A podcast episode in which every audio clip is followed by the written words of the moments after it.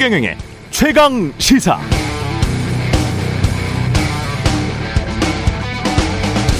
자, 전 세계 반도체 기업들 잘 들어. 미국에 들어와서 공장 짓고 연방정부 보조금 타가려면 다음 규정을 준수해야 해. 일단 우리 보조금 받아서 공장도 짓고 장사도 하는 거니까 여기서 돈 벌었다고 배당금 막 주고 자사주 매입 막 하고 그럼 안 돼. 조금만 해. 초과 이익은 미국 정부와 공유하는 거다. 그리고 공장 지을 때는 미국산 철강 쓰고 우리 노조 가입한 그런 노동자들 고용해야 한다. 어린이집 짓고 여성 노동자들이 일할 수 있는 환경을 만들어주는 건 기본이야.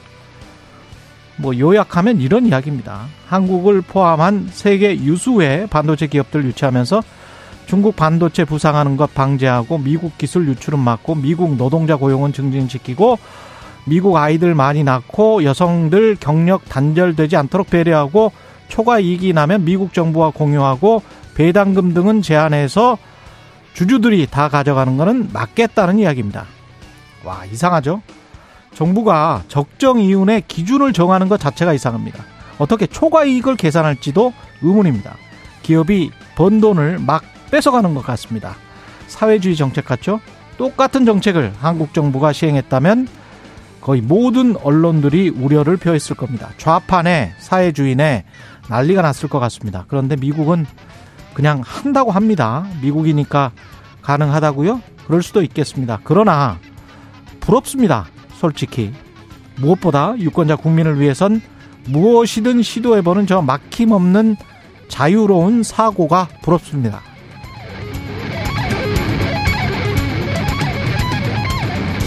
네, 안녕하십니까. 3월 2일 세상에 이익이 되는 방송 최경령의 최강시사 출발합니다. 저는 KBS 최경령 기자고요.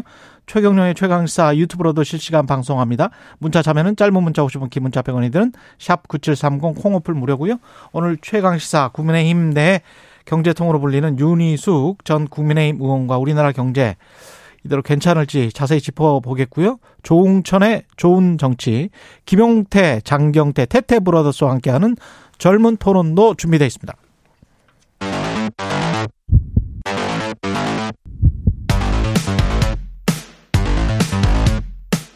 오늘 아침 가장 뜨거운 뉴스 언박싱.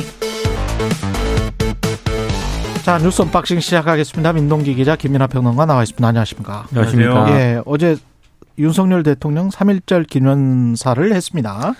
논란이 되고 있습니다. 예. 윤석열 대통령은 일본은 과거 군국주의 침략자에서 우리와 보편적 가치를 공유하고 안보와 경제 그리고 글로벌 아젠다에서 협력하는 파트너가 됐다, 이런 얘기를 했는데요. 한일 관계 개선을 위한 정부 노력에 대해서는 특별히 설명하지 않았고요. 그리고 관계 개선을 위한 전제 조건인 일본의 반성과 변화 필요성도 언급하지 않았습니다.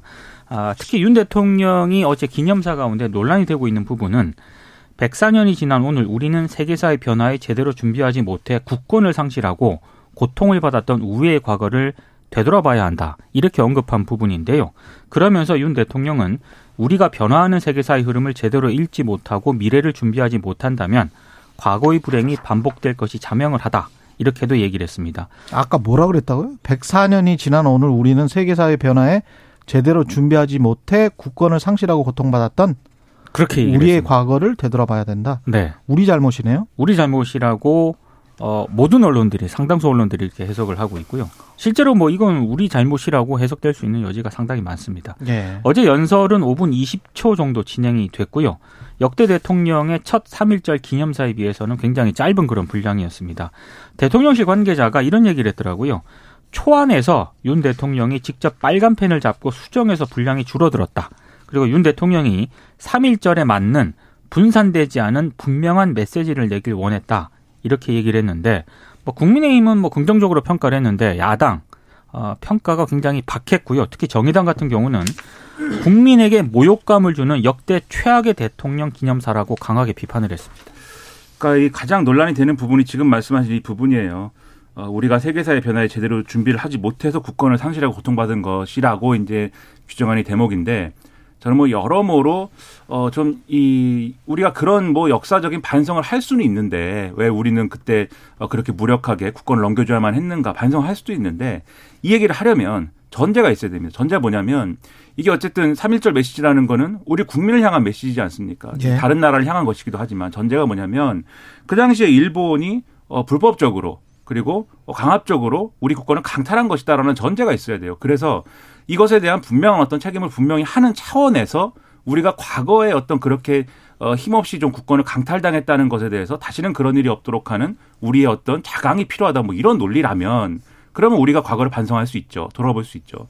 근데 지금 윤석열 대통령의 이 기념사에는 그 얘기는 없거든요. 일본이 과거에 대해서 뭐 어떻게 해야 된다라는 것에 대해서는 이제 정확하게 나와 있지 않기 때문에 그렇기 때문에 이게 일종의 편향된 인식 아니냐 이런 지적이 나올 수밖에 없는 그런 상황이고요. 그러면 윤석열 대통령은 왜 일본에 대한 과거사의 반성이나 뭐 이런 것들은 전혀 언급하지 않고 뭐 거의 언급하지 않고 이렇게 상황을 표현을 했느냐.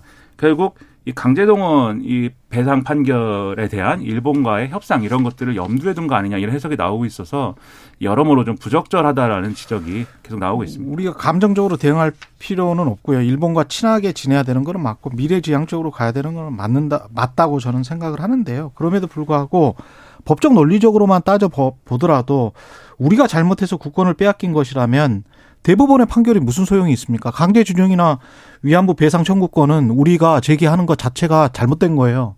그렇죠. 우리가 잘못해서 국권을 뺏긴 거잖아요. 그러면 무슨 책임이 그들에게 있어요? 아무런 책임이 없지. 제국주의에게는 아무런 책임이 없죠. 그리고 이미 과거의 군국주의 침략자에서 협력 파트너로 변했다며요. 그런데 일본이 계속 독도 영유권 주장을 하잖아요. 그러면 협력 파트너가 계속 독도 영유권 주장하면 협력해 주실 겁니까? 논리적으로 말이 안 되지 않습니까?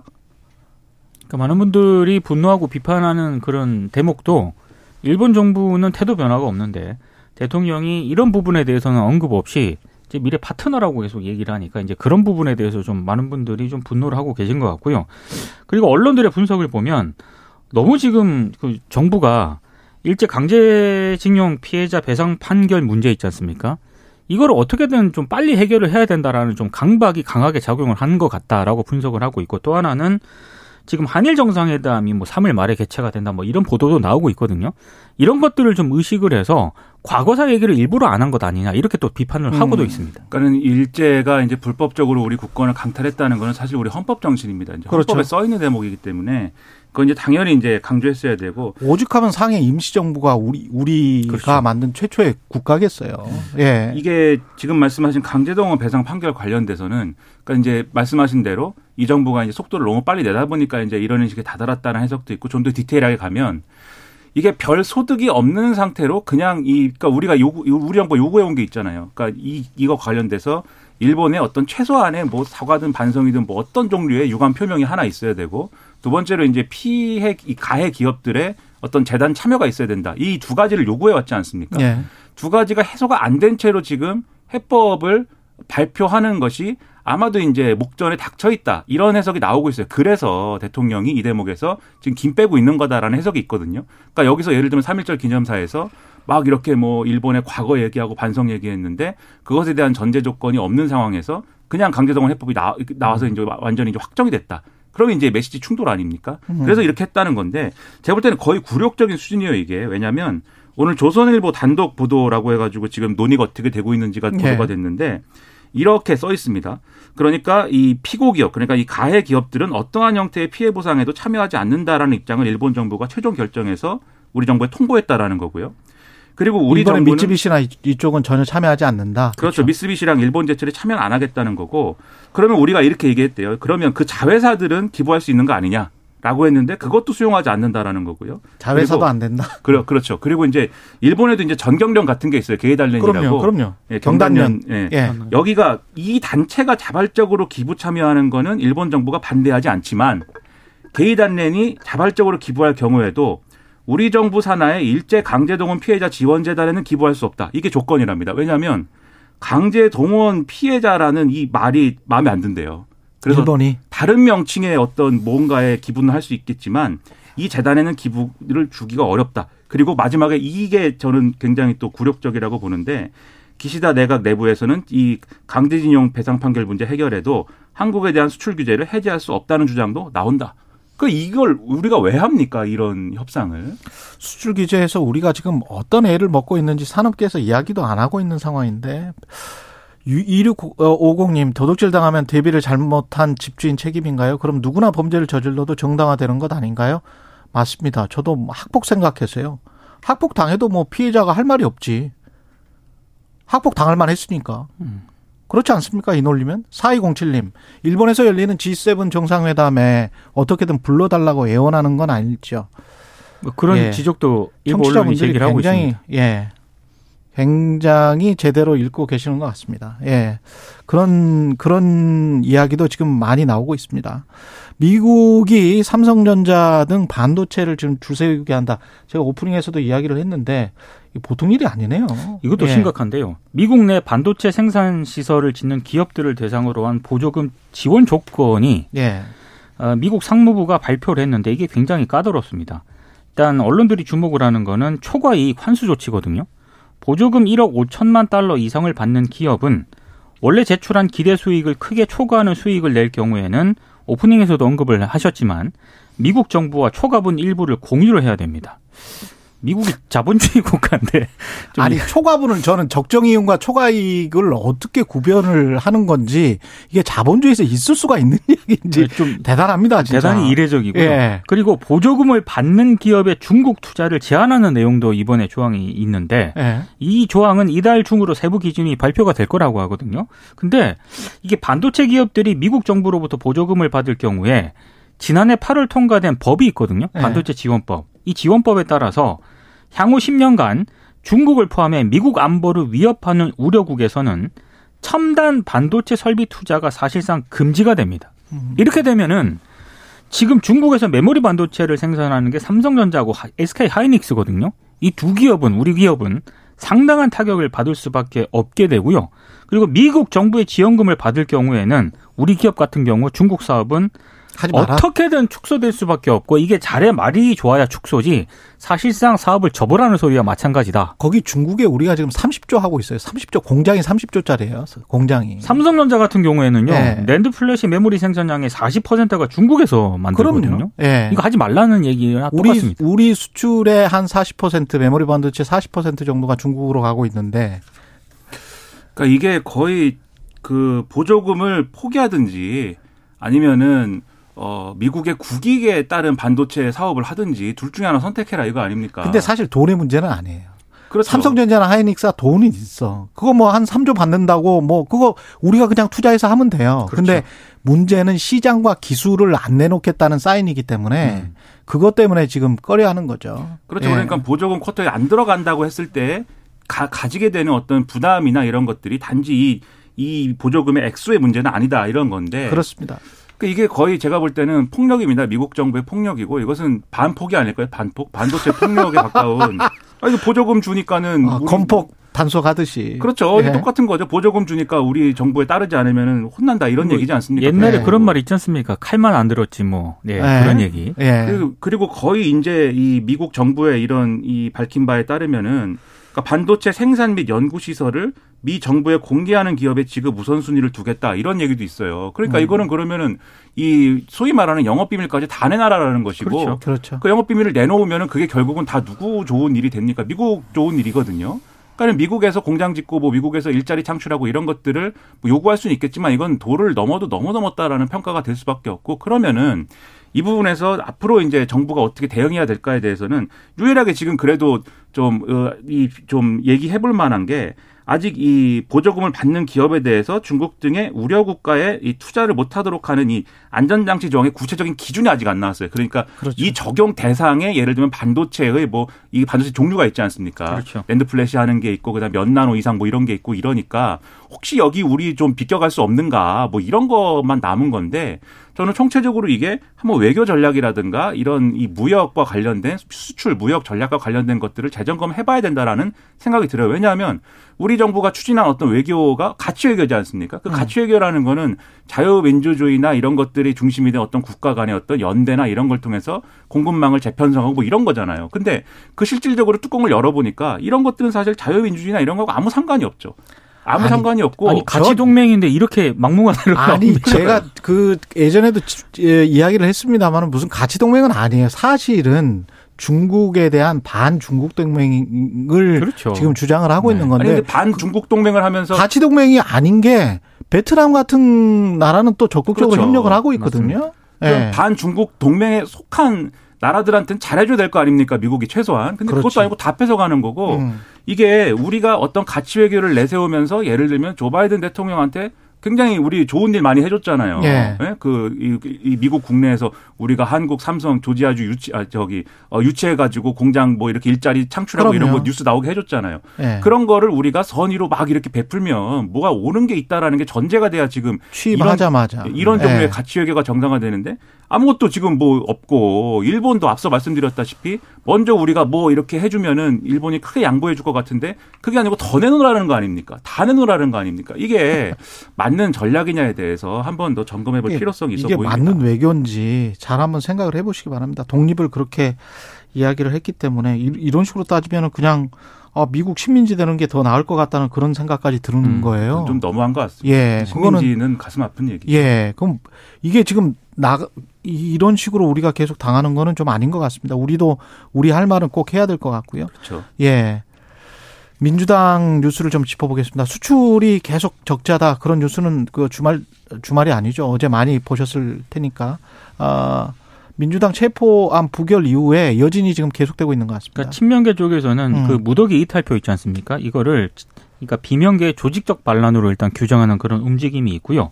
그래서 이재명 대표 거취와 관련해서는 전당원 투표라는 그런 얘기를 좀 주장을 하고 있습니다. 예. 김남국 의원하고 안민석 의원이 어제 라디오 인터뷰에서 주장한 내용인데 한마디로 이겁니다. 사전에 조직적인 모의가 없었다면 이탈표가 최대 10표가 넘지 않았을 텐데 이게 30표 이상의 이탈이 생긴 건 누군가에 의해서 조직적으로 이탈표를 결집을 했던 것이다. 이런 주장이고요. 예. 그래서 나오는 얘기가 당원들이 뽑은 당대표니까 사퇴 여부는 당원들에게 물어보는 게 마땅하다. 그래서 중앙위 소집이나 당원 투표를 통해 이재명 대표의 사퇴 여부라든가 추가 체포 동의안 요구에 대한 당론을 채택해야 한다. 이제 이런 안을 제시를 한 겁니다.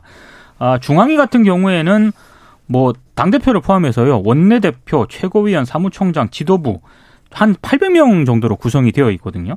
근데 이제 의총에서 총의를 모으고도 예상보다 많은 이탈표가 나오니까 이제는 논의 주체가 중앙위원회가 돼야 한다 이런 주장으로 해석이 되고 있는데 예. 일부 비명계 의원들은 결국에는 지지자들을 동원해서 생각이 다른 사람들의 목소리를 쳐내려는 것 아니냐. 이거 꼼수다. 이렇게 또 비판을 하고 있습니다.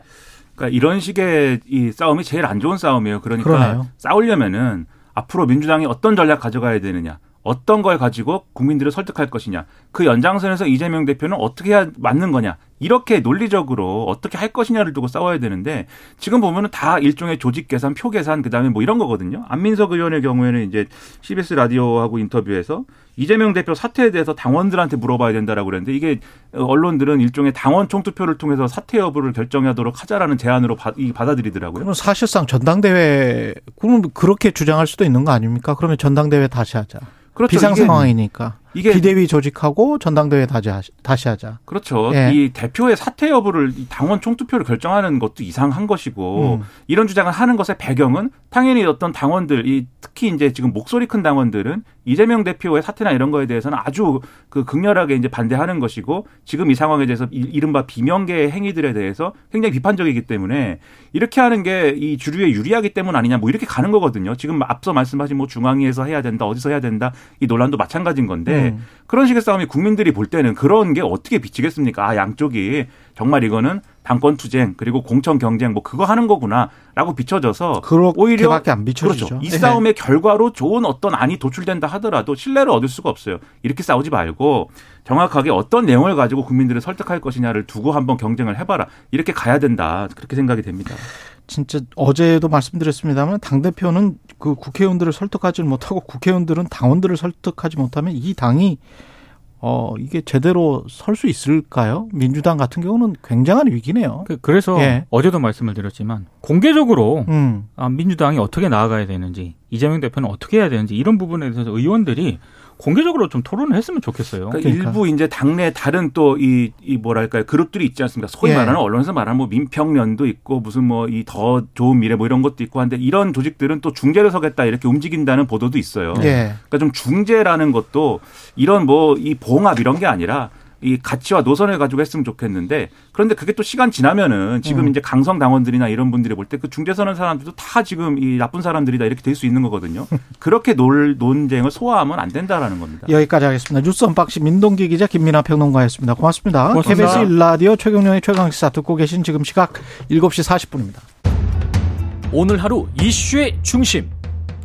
당신의 아침을 책임지는 직격 인터뷰. 여러분은 지금 KBS 1라디오 최경영의 최강시사와 함께하고 계십니다. 네, 수출 실적 부진, 우리나라 무역 수지 적자가 1년째 적자. 우리 경제 상황과 구조 개혁 논의까지 경제 전문가십니다. 윤희숙 전 국민의힘 의원 나와 계십니다. 안녕하세요. 네, 안녕하세요. 예. 일단 무역 수지 적자가 1년째 계속되고 있고 1, 2월 합해서 한 180억 불 적자인 것 같은데요. 이런 페이스로 가면은 1년에 한 900억 불, 1000억 불까지 될 수도 큰일 났는데. 예. 아니 근데 뭐 아직은 그렇게까지 얘기할 건 아니고. 그 아닙니까? 아니죠. 예. 그러니까 이런 페이스대로 간다면이라는 예. 가정이 그렇죠. 너무 강해요. 너무 강합니까? 아직 1, 2월 정도니까 예. 지금 저 기업 실적이나 이런 게 뭐 첫 두 달 갖고 얘기하기는 좀 너무 어렵고. 빠르고. 네. 근데 문제는 이제 앞으로의 불확실성이 큰 게 문제인 거죠. 현재까지의 숫자 가지고 저는 뭐 걱정을 아주 많이 할 필요는 없는 것 같고. 예. 이제 코로나 뒤끝에 우리가 지난 4분기가 굉장히 안 좋았고 지금 그 상황인데 이제 중국이 좀 문을 열고 어떻게 좋아지는가. 예. 좋아질 때 우리한테 유리한 방식으로 좋아지는가. 예. 아니면은 중국이 좋아져도 우리도 별로 수혜를 못 보는가. 이런 불확실성이 있고. 그렇죠. 미국 금리 불확실성이 있고. 미국의 인플레 불확실성이 있는 거잖아요. 예. 미국의 인플레 불확실성 때문에 킹달러가 다시 작년에 있었던 그 가장 안 좋았던 상황이 다시 올 수 있다는 위험이 지금 조금 있죠. 그렇죠. 뭐 그것도 뭐 좀 더 봐야 돼요. 그러니까 무슨 얘기냐면 아직은 우리가 뭐 큰일 났다고 생각할 필요는 없고. 그렇죠. 이번에 왜 하는 총재가 그랬잖아요. 네. 안개 낀 한국 경제. 그러니까 이 안개가 좀 지나봐야 알겠다. 근데 현재로서는 크게 봤을 때는 회복의 사이클로 가고 있다가 지금 우리의 저 전망이에요. 근데 저 크게 보면 그 회복 사이클의 끝지점일 것 같긴 한데 중국하고 미국의 불확실성 때문에. 그러니까. 그건 주의시해야 되는 근데 거죠. 근데 저도 이제 의원님 말씀에 동의는 하는데. 큰 사이클로 보면 경기 회복의 가능성이 하반기나 내년 상반기쯤에 나타날 수도 있는데 보통 때 같았으면 그랬을 것 같은데요. 지금 같은 경우는 말씀하신 것처럼 미중 갈등 때문에 패러다임 자체가 바뀌고 있기 때문에 저 사람들이 저렇게 계속 보호무역주의 비슷하게 나오면 우리가 제일 불리한 상황으로 몰고 가고 이게 지금 한 지난 3, 40년 동안 한 번도 우리가 겪어보지 못한 상황이라 그게 중첩적으로 일어나면 조금... 아니 그 말씀이 예. 너무 맞죠. 우리가 예. 1989년에 베를린 그 장벽이 무너지고 예. 90년부터 지금까지 한 30년을 정말 거침없는 세계화 속에서 수출 주도 경제가 누릴 수 있는 모든 걸 우린 다 누렸죠. 그렇죠. 그 패러다임이 지금 바뀌고 있는 거 맞아요. 그래요. 그 예. 패러다임이 바뀌는 과정에서 우리가 어떻게 우리 자리를 찾아 나갈 것이냐. 그건 이제 수출 그 측면에서 그런 거고 그렇죠. 그 안에서 자리를 찾아 나가기 위해서 우리가 굉장히 민첩하게 우리 생산성을 올리기 위한 방식을 고민을 해야 되는 때이고 근데 게다가 우리는 인구 배당이고 뭐고 오래전에 다 지나서 이제는 그렇죠. 고령화가 엄청나게 빨라요. 그렇죠. 그러니까 우리 지금 악재가 사실 구조적으로는 지금 저 겹쳐 있는 거예요. 그러니까 아까 제가 올해 1, 2월 숫자 갖고 1회 1비한 건 아니다. 좀 기다려 봐야 된다라는 거는 경기적인 측면의 얘기고 네, 그렇죠. 구조적으로는 우리 굉장히 걱정되는 상황이죠. 네. 그 구조적인 측면을 치고 나가려면 네. 그래서 지금 젊은이들에게 인생이 네. 좀 희망이 좀 있으려면 우리 이때까지 해오던 방식을 다 뜯어 고쳐야 된다. 이게 사실 구조개혁 얘기죠.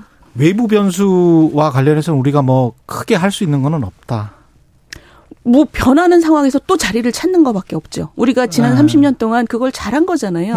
근데 이제 점점 이 거침없는 세계화가 이제는 종료되고 있는 거고 예. 블락화되고 있는 상황에서 예. 우리는 이때까지 가장 싸고 가장 좋은 것을 전 세계를 누비면서 그 수혜를 다 봤단 말이에요. 근데 지금 그게 확 줄어들고 있는 거잖아요. 예. 그러면 우리가 남아있는 자리에서도 우리가 굉장히 경쟁력이 있도록 우리 네. 체질이 굉장히 민첩하고 고퀄이 돼야 되는 거죠. 그럼 어떻게 해야 됩니까?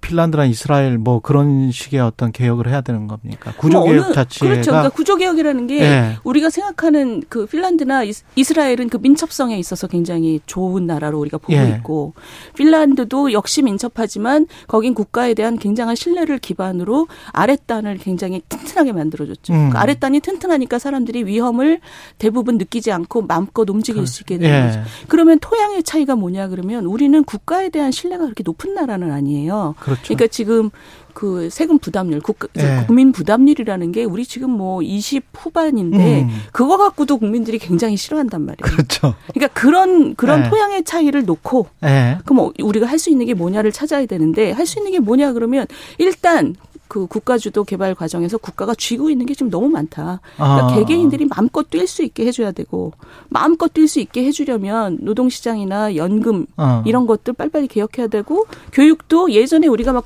주입식으로 시험 보고 외고 이런 교육에서 완전히 벗어나와야 되고. 그러니까 이게 이제 3대 개혁을 얘기를 하는 거죠. 구체적으로. 3대 개혁이 예. 지금 연금, 노동개혁, 그리고 교육개혁. 그 예. 플러스 이제 공공부문, 공무원들도 확 바뀌어야 된다. 공무원들도 확 잡고 맨날 고압적으로 일하던 방식을 완전히 바꿔야 된다. 진짜 호봉제에서 직무급제로 바꿔야 되는 거는 사실은 공무원부터 시작해야 되는 것 같아요. 공무원, 공기업들. 그렇죠. 근데 예. 그게 저도 그렇게 생각하는데 예. 화이트 칼라는 이 직무에 관해서 예. 성과를 제기가 굉장히 쉽지가 않아요. 그렇죠. 예. 그래서 연구가 더 필요한 건 맞아요. 근데 생산직은 그런 면에서는 좀 용이하죠. 확실하니까. 근데 어쨌든 예. 이렇게 좋은 거면 공공부문이 먼저 해야 된다는 건 맞는 거죠. 예. 그러니까 이때까지 준비가 안 돼 있었던 거는 비난받아 마땅하고 예. 근데 앞으로 아주 열심히 준비를 해야 되는 거죠. 윤석열 정부의 개혁 방안과 비슷한데요. 노동연금 교육. 어떻게 구체적으로 해나가야 될까요? 노동 같은 부분은? 그 노동개혁 같은 경우는 사실 박근혜 정부 때도 열심히 했었죠. 근데 지금 하고 이게 지난 한 20년 동안 계속 얘기했던 부분이에요. 근데 예. 지금 우리 최 기자님 말씀하신 것처럼 뭔가 능력과 노력과 성과의 보수가 연동하는 방식이다라고 하면 너무 당연하게 들리잖아요. 예. 근데 그게 당연하지 않죠. 우리는 그 개발 독재 속에서 굉장히 고속 성장을 그렇죠. 할 때는 우리 다 같이 성장하니까 우리 회사에 남아 있기만 해줘. 그러면 너 지금은 조금 받지만 계속 우리 회사에서 오래 있으면 계속 따박따박 올라갈 거야. 이게 헌신을 강요했죠. 네. 그렇죠. 그게 네. 그때는 맞았어요. 그때는 또 먹혔고 다 같이 성장하고 있었기 때문에 그 사람들은 내 인생 돌리도 뭐 이렇게 되는 거죠. 마지막엔 그렇지만 근데 어쨌든 그분들은 평생에 걸쳐서 그게 연공제잖아요. 일본에서 가져온 우리 연공제인데 그게 이제는 시대하고 너무 안 맞는다. 왜냐하면 그걸 가지고 있으면 움직일 수가 없어요. 아무도 움직이려고 하질 않아요. 왜냐하면 내가 움직이는 순간 이때까지 쌓아온 조금 받으면서 쌓아온 맞습니다. 그것을 다 포기해야 되잖아요. 예. 그러니까 경제가 민첩하고 움직이기 좋게 하려면 내가 일하고 내 성과와 능력, 노력에 비해서 보수를 받는다는 의미는 다르게 얘기하면 또 뭐냐면 그걸 가지고 항상 어딜 가도 갈 수 있게끔 만들어주는 거예요. 그렇죠. 모빌리티의 측면도 있어요. 그렇습니다. 예. 근데 그 구체적으로 지금 이제 현안이 되고 있는 노란봉투법 같은 경우는 어떻게 생각하시는지 그러면 노동개혁 쪽에서. 그러니까 굉장히 간단한 문제예요. 노란봉투법의 그 두 가지 문제는 저거잖아요. 두 가지 이슈는 그 생산시설을 점거해서 조업을 중단시키는 파업은 불법인데 그건 어느 나라나 불법이에요. 그 불법 파업을 했을 때 민사 배상으로부터 면제를 시켜줄 것이냐. 이게 첫 번째 축이고 두 번째 축은 하청 근로자하고 원청 사용자하고 직접 그 교섭을 하게 할 거냐. 그렇죠. 교섭을 한다는 얘기는 파업도 가능하게 한다는 얘기거든요. 이 두 가지를 지금 노란봉투법에 나온 내용대로 하는 나라가 어디 있냐. 없어요. 왜냐하면 불법 파업을 했을 때 손해가 발생하면 그거는 민사를 할 수 있어야 되는 거고 당연히 민사의 법 정신이 그런 거잖아요. 민사는 할 수 있다. 그렇죠. 그리고 원청 사용자하고 앉아서 교섭을 하고 싶으면 하청 근로자도 원청 근로자하고 같이 앉으면 돼요.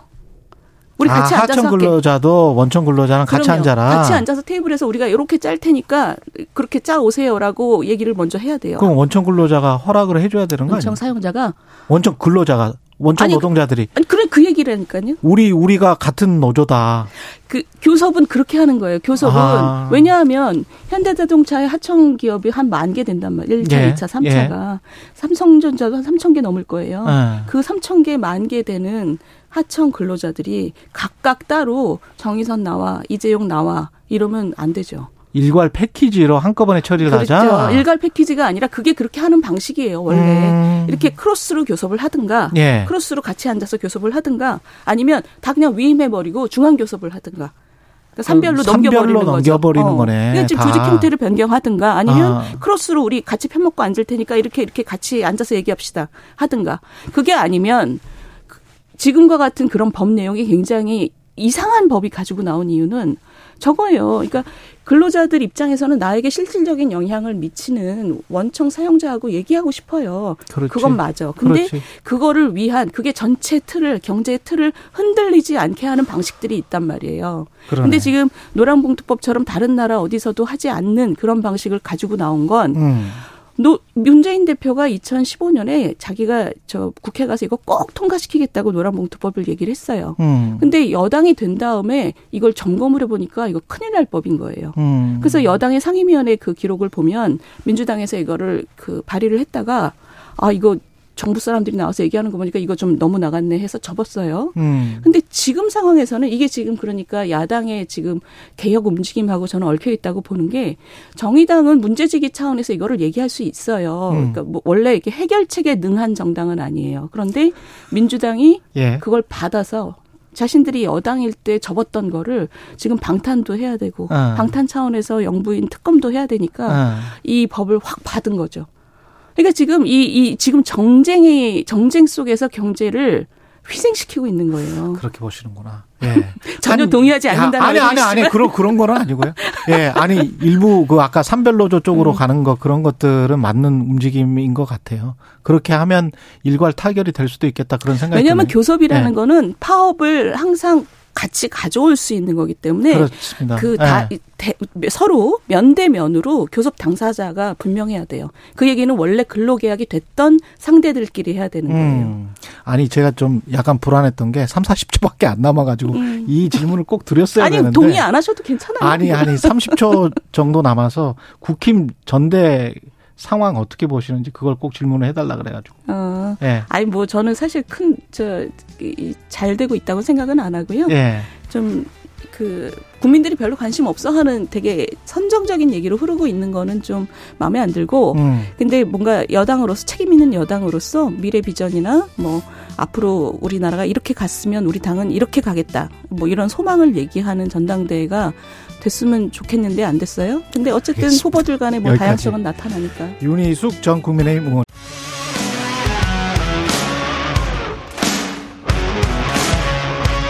오늘 하루 이슈의 중심 최경영의 최강 시사.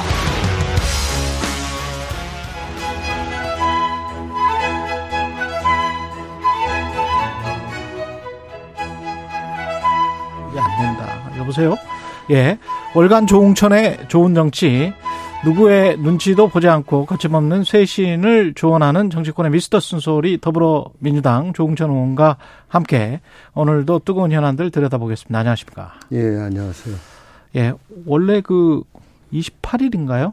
민주당의 길 비공개 회의가 원래 예정돼 있었는데 취소가 된 겁니까? 아, 그 다음 날이 휴일이잖아요. 3일절. 예.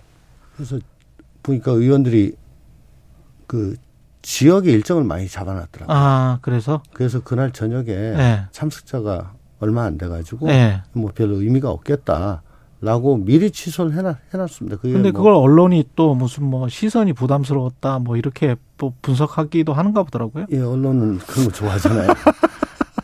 그런 건 아니었고 원래 예. 예정됐던 게. 그 일단 이재명 대표 체포동의안 가결 같은 부결이 나왔는데 이 결과는 어떤 의미입니까? 뭐 제가 뭐 방송에 나와서 드린 말씀 중에 기억이 나는 게 예. 우리 당 처한 현실이 지금 방탄 프레임에 갇혀가지고 꼼짝달싹 못하고 발버둥을 칠수록 빠져드는 개미지옥 같은 예. 뭐 그런 상황이다라고 말씀드렸고 한동안 그게 회자가 된 걸로 알고 있습니다. 뭐 정말 윤석열 정권의 폭주가 계속되고 있죠. 예. 그리고 우리도 나름대로 민생을 외치고 있고 또 정책이라고 또 꽤 괜찮은 것도 내놓고 있고 또 메시지도 던지고. 근데 울림이 없어요. 그리고 법안을 뭘 좀 추진하려고 하면 저 근육 자랑한다 그러고요. 할 수 있는 게 없습니다. 울림이 없는 이유는? 방탄 프레임에 갇혀요. 방탄 프레임에 갇혀 있기 때문에. 예. 저 또 방탄이다. 예. 이미 그 프레임에 딱 갇혀가지고 꼼짝달싹 못하니까 그런 거죠. 그러니까 우리가 169석의 압도적 의석을 갖고 있음에도 불구하고 윤 정부의 독선독주, 독단을 견제하지 못하고 있지 않습니까? 예. 야당으로서의 존재 의미, 가치가 뭐 거의 없는 거죠. 그러면 계속 이런 식으로 가고 또 내년 총선에까지 이게 이어진다면 과연 그러면 어떻게 되는 건가 하는 위기의식, 또 총선이 점점 더 다가오면서 그 절박감이 농도가 진해지고 이런 것이 이 체포동의안 표결에 반영되지 않았을까라고 저는 생각합니다. 일부 이른바 이제 친명계라고 불리는 의원들은 비명계가 조직적으로 이탈표를 행사했다. 여기서 조직적으로 공모했다. 뭐 이런 이야기인데 이거는 가능한 이야기입니까? 지금 누가 이 수장이 돼가지고 네. 뭐 이렇게 트리를 만들 정도로 네. 그런 거는 없습니다. 다들 당의 또 우리 뭐 정치인이니까 정치 현안, 당내 상황에 대해서 항상 생각을 하고 또 335 모여가지고 얘기하고 의견을 나누고 또 그건 뭐 일상화된 일이죠.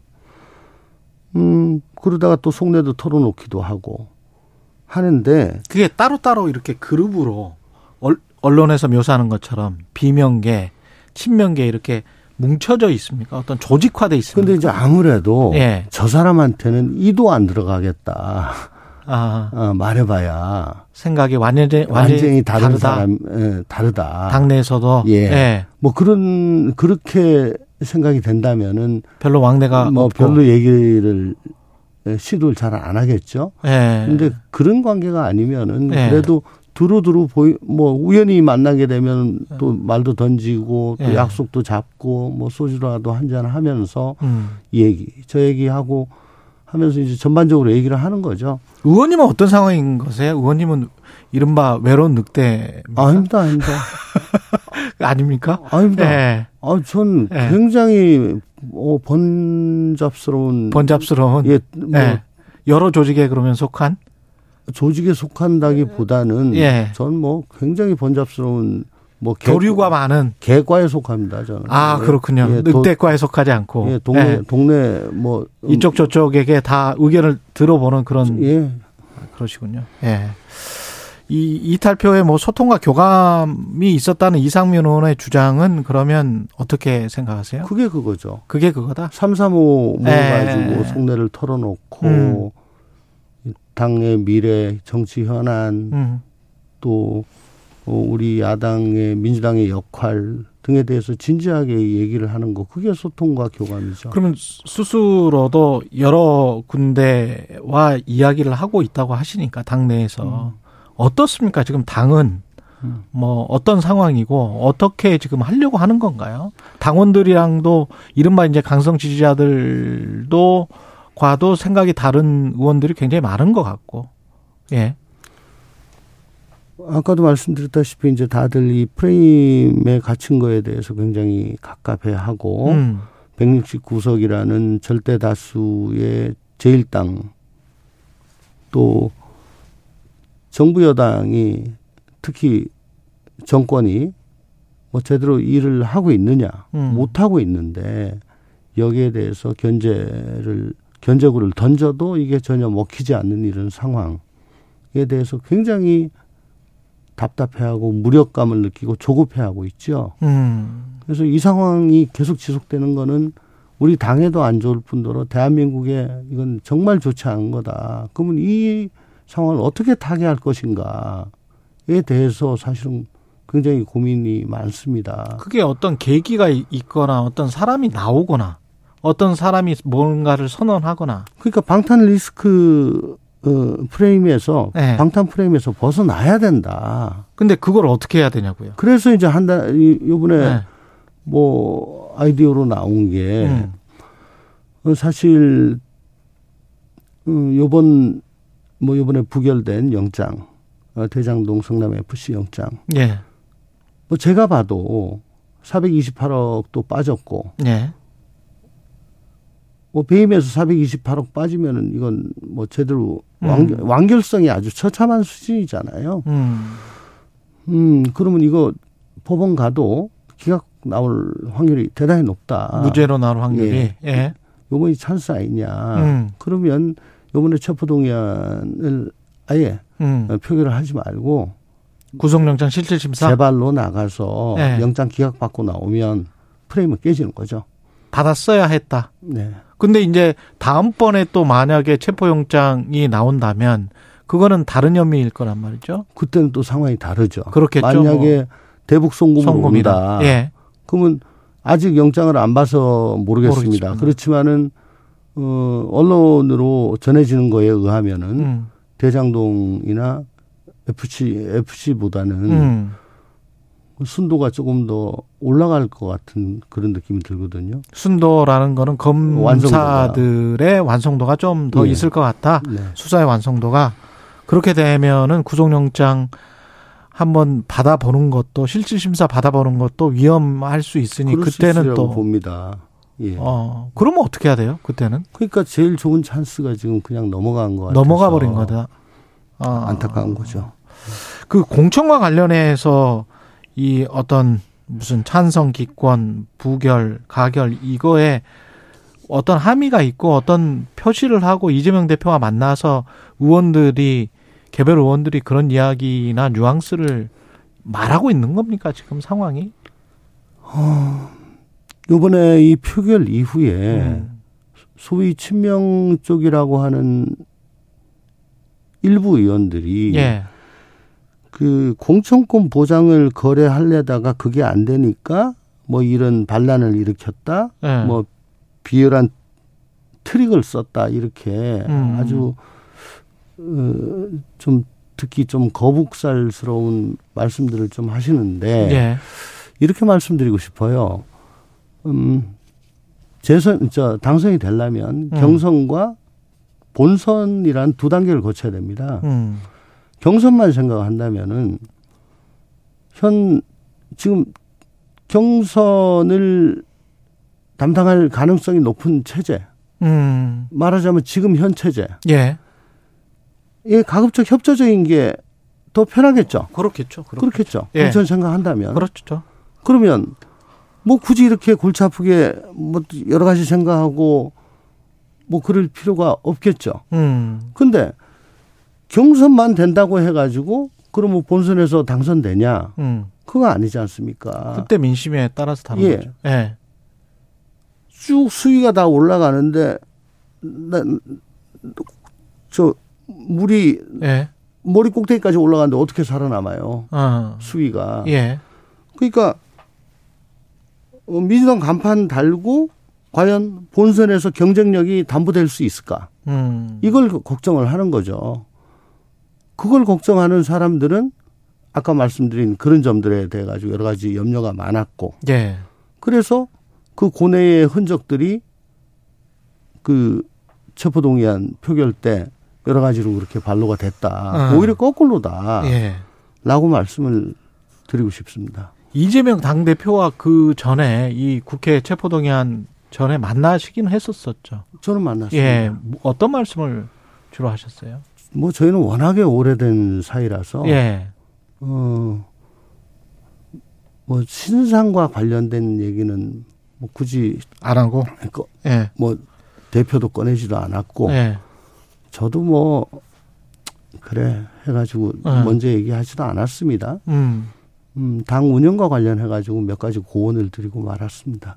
근데 어떤 뉘앙스나 뭐 여운이나 감정은 오래된 사이면 더 남지 않습니까? 글쎄 뭐 둘간에 있었던 얘기라 가지고 그걸 구체적으로 말씀드리긴 좀 그렇습니다. 근데 이 이후에 뭐 그 이전에도 그랬습니다만은 이 강성 지지층 이른바 이제 개딸이라고 불리는 이 뭐 이탈자를 색출하겠다 뭐 이러면서 문자 폭탄도 보내고 뭐 이랬었는데 네. 이런 게 당에 도움이 될까요?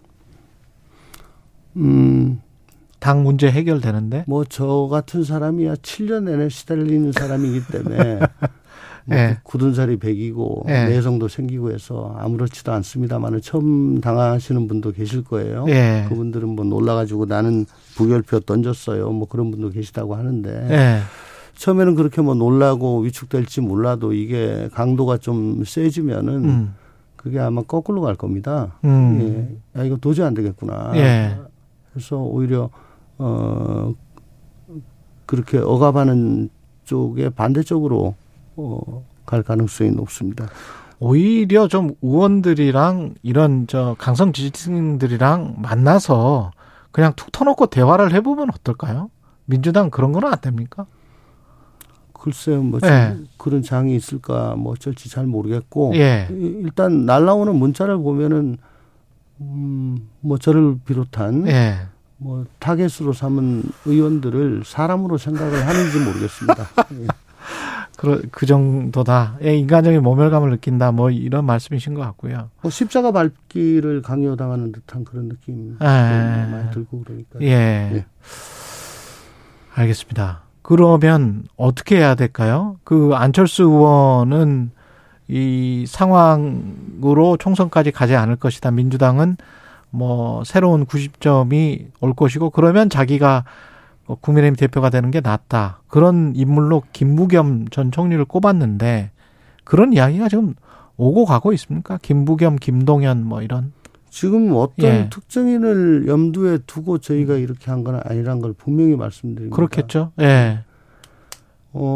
그러나 말씀드린 거는 예. 어쨌든 저희가 169석의 거대 야당으로서 그 역할을 전혀 못 하고 있다는 거, 이 방탄 프레임에서 벗어나야 된다는 거, 그 처절한 그 반론한 거고요. 그리고 어떻게든 이 내로남불의 방탕전당 또 특정인 중심의 사당화 또 국민을 무시하는 팬덤 정당 여기에서 벗어나가지고 제대로 된 민주당 정당으로 돌아가야 된다. 그래서 국민의 신뢰를 회복하고 정치개혁, 민생개혁 또 미래대응을 제대로 하는 제대로 된 수권 정당으로 가야 된다. 국민의 신뢰를 회복해야 된다. 안민석 의원이 뭐 대안으로 이재명 대표 거취를 전체 당원 투표로 결정하자 이렇게 주장을 했는데 어떻게 생각하세요? 그건 뭐 또 뭐 전체 당원이라고 하면은 그러면 뭐 그 중에서 실제 적극적 참여 의향이 계신 분들은 소수일 거고요. 예. 그분들이 또 지금 문자 보내시고 그렇게 할 건데 그분들 의향은 뭐 뻔하지 않습니까? 그분들 뜻대로 가자 이런 얘기로 밖에는 전체 당원 투표는 그분들 강성 지지자들 뜻대로 가자라는 예. 이야기다. 옛날에 예. 뭐 위성정당 만들 때나 서울 부산 시장 그 당원 당규에 반해서 출마시킬 때 그때도 다 전당원 투표 결과로 갔었죠. 박범계 의원은 최강시사에서 다음에 검찰이 영장 청구를 하면 체포한 부결로 당론을 모아야 한다. 뭐 이렇게 이야기를 하더라고요. 참 모양 빠지지 않습니까? 모양 빠진다. 첫 번째부터 예. 그렇게 하든지 예, 첫 번째는 아주 호기롭게 예. 예, 우리는 당론할 필요 없다. 자유투표. 자유투표다. 예. 했다가 첫 번째 했다가 의외의 결과가 나오니까 두 번부터는 단속으로. 모양 빠진다. 예, 모양 빠진다. 정순신 변호사는 한동훈 장관, 윤석열 대통령 몰랐다. 중앙지검장이었고 그때 중앙지검에 같이 근무를 했는데 KBS가 4년 전에 보도를 했을 때 익명 보도여서 몰랐다. 뭐 이런데 검사셨으니까 이게 가능합니까? 모르는 게? KBS에서 이제 그 검사가 이런 일에 연루가 됐다. 예. 아무리 익명이라도 검사가 연루가 됐다라고 하면 이제 바로 감찰 라인이 뜹니다. 고위 간부로 나오잖아요. 예. 예. 그래서 순식간에 찾아요. 당연히 찾겠죠. 이걸 뭐. 몇 명 안 되니까. 차장 검사가 몇 명이 된다고. 뭐. 네. 예. 바로 찾습니다. 예.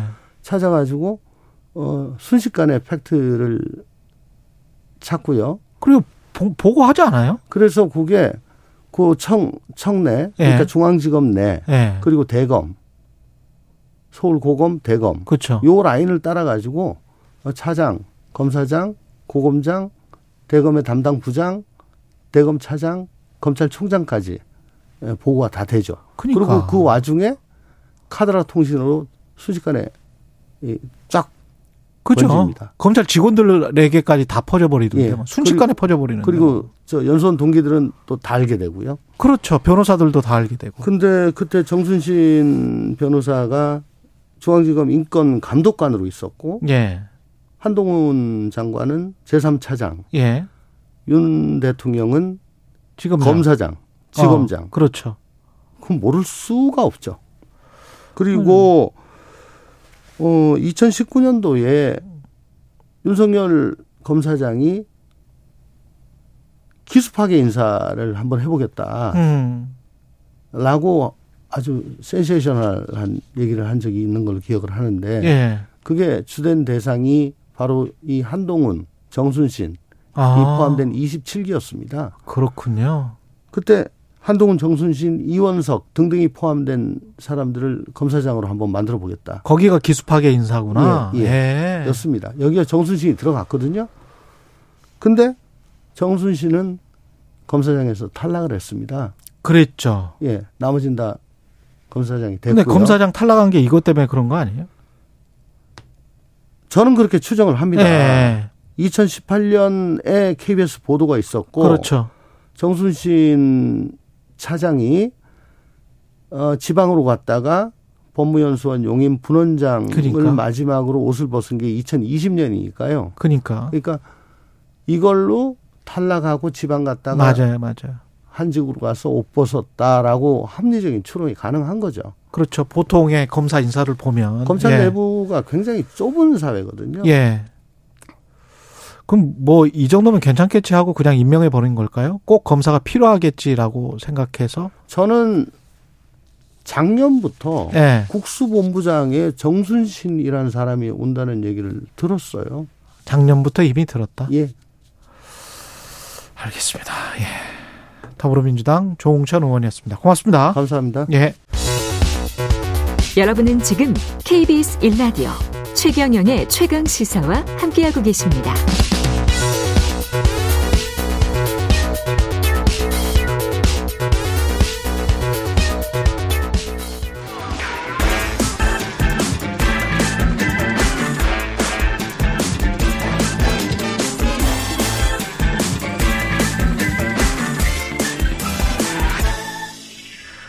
네, 한 번 더 뉴스 시간입니다. 오늘은 한국경제신문 최영창 기자와 함께합니다. 안녕하십니까? 네, 안녕하세요. 지난주 이 시간에 다뤘던 SM 인수전 새로운 국면으로 지금 가고 있습니다. 네, 예. 이게 혹시 지난주 못 들으셨던 분이 있을까봐 짧게 요약을 하겠습니다. 지난주 너무 좋았어요. 꼭 들어보세요. 네, 예. 짧게 요약을 하자면은 지금 창업주 이수만의 그 이런 SM 지배 구조가 좀 문제가 있어서. 예. 그 이수만 전 총괄을 배제한 현 경영진이 이제 카카오와 손을 잡고 SM을 좀 바꿔보려고 했고 그러자 기존 대주주였던 이제 이수만 전 총괄이 자신의 지분을 그룹 방탄소년단 소속사인 하이브에 지분을 매각을 한 겁니다. 그렇죠. 자 이제 어쨌든 그래서 하이브는 SM 최대 주주가 되기 위해서 이제 보통주라고 하죠. 일반 주식을 공개 매수를 통해 사면서 최대 40% 지분을 확보하려고 한다는 게 지난주까지 설명드린 건데. 그렇죠. 의결권이 있는 보통주를 샀다. 네. 예. 근데 지금 공개 매수한 그 약속한 시점이 3월 1일이었는데 3월 3일절이니까 장이 없었으니 사실상 2월 28일까지였잖아요. 그렇습니다. 근데 공개 매수를 하겠다는 가격이 12만 원에 공표를 한 건데 그제 종가 기준 SM 주식은 12만 7,600원이었습니다. 넘었네요. 네. 그러면 12만 원보다 비싸진 것이어서 실패한 거예요. 그러네요. 네. 그러니까 일반 주주 중에 굳이 이걸 이 가격에 팔겠다는 사람이 없는 거죠. 어쨌든 그러면 지금 14.8%의 대주주 지위는 유지하고 있지만 일단은 공이 카카오로 넘어가는 모양새입니다. 그럼 카카오는 12만 7,600원 이상의 가격에서도 그냥 12만 원 이상의 가격에서도 살까요? 지금 그래서 지금 고민을 하는 것 같아요. 네. 이거를 우리도 공개 매수를 선언을 해서 뭐 한 13만 원, 14만 원 해야 되는 건지 네. 시장에서는 이렇게 보고 있는데요. 그러니까 최근 뭐가 있었냐면은 2월 28일에 갑자기 의문의 기타 법인이 1,339억 원 가량의 SM 주식을 사요. 기타 법인이? 네. 이제 어딘지는 아직 확인은 안 됐어요. 예. 근데 4.56% 정도거든요. 예. 그러면서 이제 주가가 급등을 해버리니까 이게 공개 매수를 선언하는 가격보다 올라가는 거예요. 그러네. 5%는 안 되고. 네. 근데 시장에서는 이 기타 법인은 아마 카카오일 것이다라고 보는 좀 전망이 좀 우세합니다. 5%가 넘어야 정체가 밝혀지는데. 네. 예. 근데 어쨌든 결자 해지 차원에서 카카오가 직접 나서라 이런 게 말이 많이 나오고 있고요. 그러면 결국은 카카오는 여러 가지 조건을 이제 지금 따져보고 있는 것 같습니다. 그렇죠. 아, 너무 비싼 가격에 사면 또 그렇죠. 수지가 안 맞는 거잖아요. 네네. 그럼 와중에 이제 하이브는 아, 이거 좀 주가 조작 아니냐? 이상하다라고 네. 하면서 금감원에 조사를 요청했습니다. 네. 그러니까 예. 지난달 16일에도 한번 이런 게 있었어요. 네. 한 이틀 정도인 건데. 그러니까 SM 주식을 누군가가 65만 주를 매수해버려가지고 그날 주가가 또 한 13만 1,900원까지 뛴 겁니다. 그래서 이거는 시세 조종한 거다. 이런 식으로 하이브가 주장을 해서 금감원에 28일 날 이제 진정서를 냈고요. 금감원은 어제 이렇게 입장을 냈습니다. 자본시장 공정성을 훼손하는 불공정 거래 행위는 엄단하겠다. 한번 지금 들여다보겠다는 얘기입니다. 아, 남은 변수가 뭐가 있을까요? 지금 일단은 현재까지 1대 주주는 누구예요? 1대 주주는 지금 하이브가 맞습니다. 하이브죠. 네네. 이수만 전 총괄이 지분을 다 그 85% 산 거기 때문에 네. 그 맞는데, 근데 지금 진짜 많은 변수, 정말 네. 이게 알 수 없는 시장이어서 네. 카카오와 하이브가 손을 잡을 수도 있지 않겠냐 이런 얘기도 나옵니다. 카카오와 하이브가. 예. 그러니까 이게 지금 과다출혈 경쟁이 돼버리면은 승자의 예. 저주를 겪을 수도 있거든요. 예. 이것 때문에 이러면은 공동으로 한번 회사를 운영해서 우리 서로 윈윈해서 실익을 챙겨보자. 오히려 지금 SM을 배제하고 그러네. 하이브와 카카오가 손을 잡아서 차라리 예, 깔끔하게 그렇죠. 예. 그럼 하이브는 이수만의 뒤통수를 치게 되는 거네요. 뭐 그렇게 될 수도 있습니다. 아, 근데 기업의 인수 합병 과정에서 이런 게 꼭 많이 나타나더라고. 네. 예. 그 아주 세계적인 그룹들 뭐 이런 것들도 이쪽이랑 손잡은 척하면서 저쪽으로 그러면서 뒤통수 쳐서 결국은 그 기업을 한 사람이 먹어버리는 그렇죠. 예.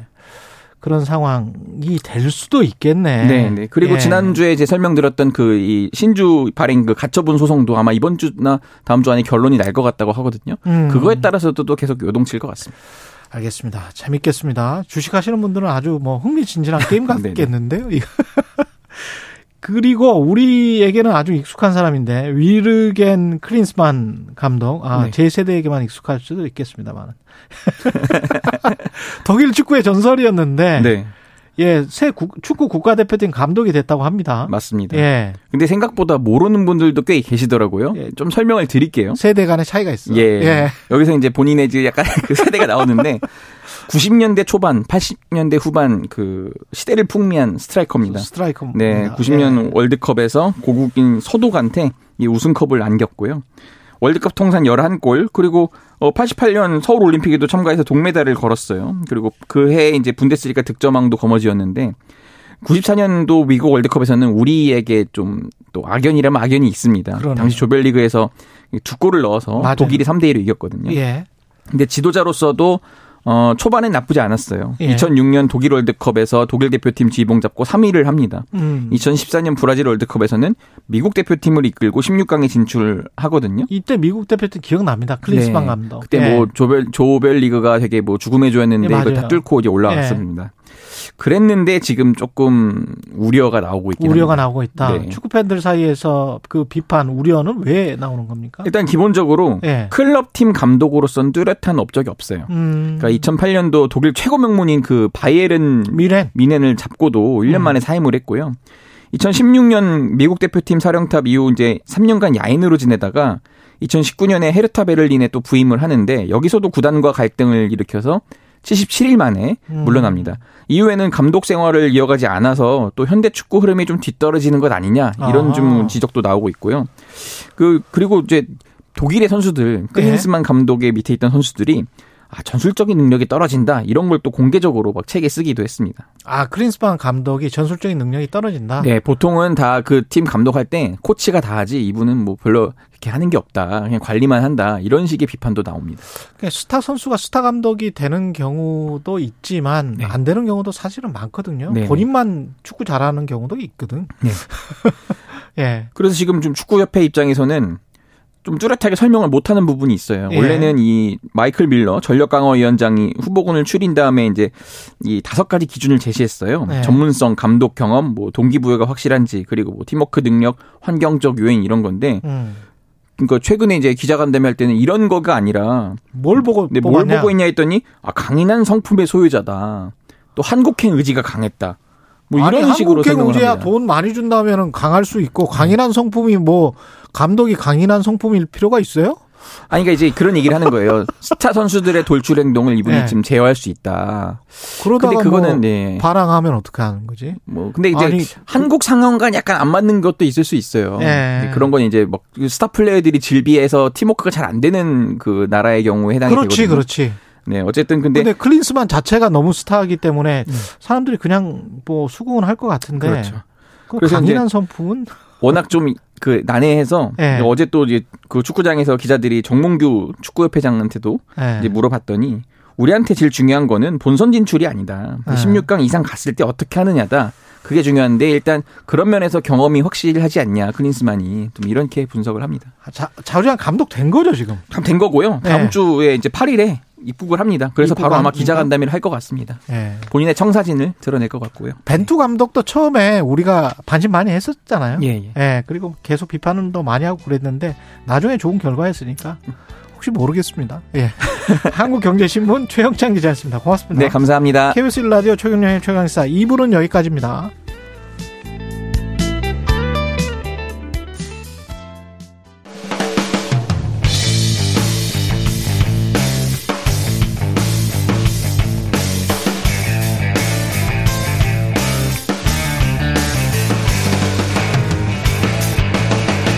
최경영의 최강 시사.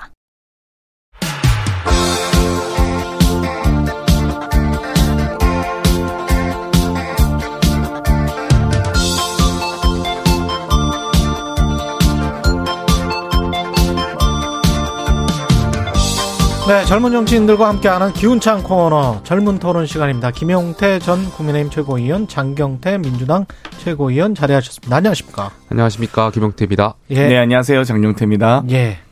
어제 있었던 윤석열 대통령 3.1절 기념사부터 이야기를 해야 될 것 같은데요. 일본은 침략자에서 파트너가 됐다. 그리고 우리가 잘못해서 국권을 상실한 거다라는 뉘앙스의 이야기를 했는데 여야의 평가는 좀 극명하게 엇갈립니다. 어떻게 들으셨습니까? 저는 3.1절이 아니라 6월 22일 한일 수교의 날인 줄 알았습니다. 3.1절에서 나올 수 있는 발언이 아니죠. 일본과의 관계를 뭐 중시한다 할지라도 수교의 날 정도에서 했어야지 정말 이 3.1운동으로 인해서 많은 독립운동가들이 모진 고문을 겪으셔서 오히려 그런 이 순국 선열에 대한 애도와 그런 분들을 기리는 날이 돼야 될 텐데 오히려 세계사 변화에 제대로 준비 못해 국권을 상실했던 과거. 그러니까 우리가 잘못했던 거죠. 식민 지배는 조선이 잘못한 거야. 일본이 오히려 우리를 도와준 거다라는 식민지 근대화론에 정말 옛날 구시대적 발상이 나온 거고요. 위안부 강제징용 피해자 등에 대해서는 전혀 이런 반구 언급도 없이 파트너란 표현을 썼습니다. 이 정말 윤석열 대통령께서 좀 이 소위 낄낄빠빠를 못 하신다는 얘기가 많잖아요. 뭐 이게 네. 갑자기 외국 가서 일하는 적이라고 하지 않나. 아니면 갑자기 딴 데 가서 약간 엄언 소리에서 이 질타를 많이 받으셨는데 야, 진짜 3.1절 날 굳이 이런 발언 하셨어야 됐나요? 그러니까 차라리 그냥 일본과의 관계에 대한 얘기를 하시기보다는 우리나라도 새로운 어떤 비전과 도약의 계기로 삼자. 뭐 이 정도까지 했어도 제가 이 정도까지 비판하지 않았을 텐데 야, 우리가 잘못해서 국권을 상실했다. 이건 좀 너무했다. 이렇게 생각합니다. 제가 뭐 이 자리에서 무슨 말씀을 드리겠습니다. 그 일단 저는 대통령 생각에는 동의합니다. 그러니까 무슨 말씀이냐면 대통령 말씀을 너무 식민 사관이라든지 뭐 이렇게 근대화론이라든지 이런 것은 프레임이라고 생각되고요. 네. 대통령께서 말씀하신 그 미래지향적인 관점에는 저는 동의합니다. 당연히 그렇게 가야 되고요. 다만 지금 장경태 의원 말씀하신 대로 3.1절 날 굳이 이 말씀을 하셨어야 됐을까에 대한 의문은 있는데 어쨌든 저는 대통령 생각은 동의합니다. 아 그래요? 동의를 그러니까 너무 근대화론에 해야 되는 거 아니에요? 동의합니다. 예. 저는. 아니 그러니까 동의를 네. 머스트 해야 되는 어떤 그런 저희가 왜 이렇게 어려운 질문을 자꾸 하십니까? 저희 6월 22일인 줄 알았어요. 아마 6월 22일 한일 수교의 날인지 잘 모르실 거예요. 네. 6월 22일. 네. 네. 미래로 나아가시죠. 예. 다음으로 예. 예. 다음으로 미래로. 예. 지금 저 임시 국회는 어제 야당 단독으로 소집이 됐네요. 네, 소집 요구했습니다. 네. 예. 3월 1일부터요. 그렇게 되면은 또 국민의힘에서 방탄국회다 뭐 계속 이렇게 주장을 할 텐데. 뭐 방탄을 할래야 저희가 방탄할 수도 없습니다. 이미 국회 본청 당대표실도 이미 압수수색을 당했고요. 예. 중앙 당사도 이미 압수수색 당한 마당에 저희가 막을래야 막을 힘도 없는데 저희를 그래도 과대평가해 주셔서 감사드리고요. 일단 저는 국민의힘이 어찌되고 여러 가지 지금 전당대회 상황에서 바쁘신 건 알겠는데 그래도 지금 좀 필요한 법안들에 대한 논의도 같이 좀 성실하게 좀 해주셨으면 좋겠다. 뭐 네. 저희가 인내심을 가지고 3월 8일 전당대회까지 혹은 3월 12일 결선 투표가 있을지 모르겠는데요. 그런 부분까지는 저희가 기다려드리긴 하는데 그래도 국회는 이래야 된다라고 다시 한번 말씀드리고 싶습니다. 네. 김용태 최고위원은 어떻게? 글쎄 언제부터 국회가 이렇게 열심히 일했다고 예. 저는 과거에 굉장히 많이 지탄받아왔었는데 아무래도 예. 저는 이재명 대표 건과 관련해서 연결돼 있지 않나 그렇게 생각할 수밖에 없거든요. 국민들은 그러니까 체포동의안이 부결되면서 여러 가지를 물타기하고 이러한 것들을 좀 회피하기 위해서 민주당이 지금 한 행동들 아닌가 그런 아쉬움이 좀 있죠. 체포동의안 이재명 당대표 가결 같은 부결 이건 어떻게 봐야 돼요? 장경태 의원님?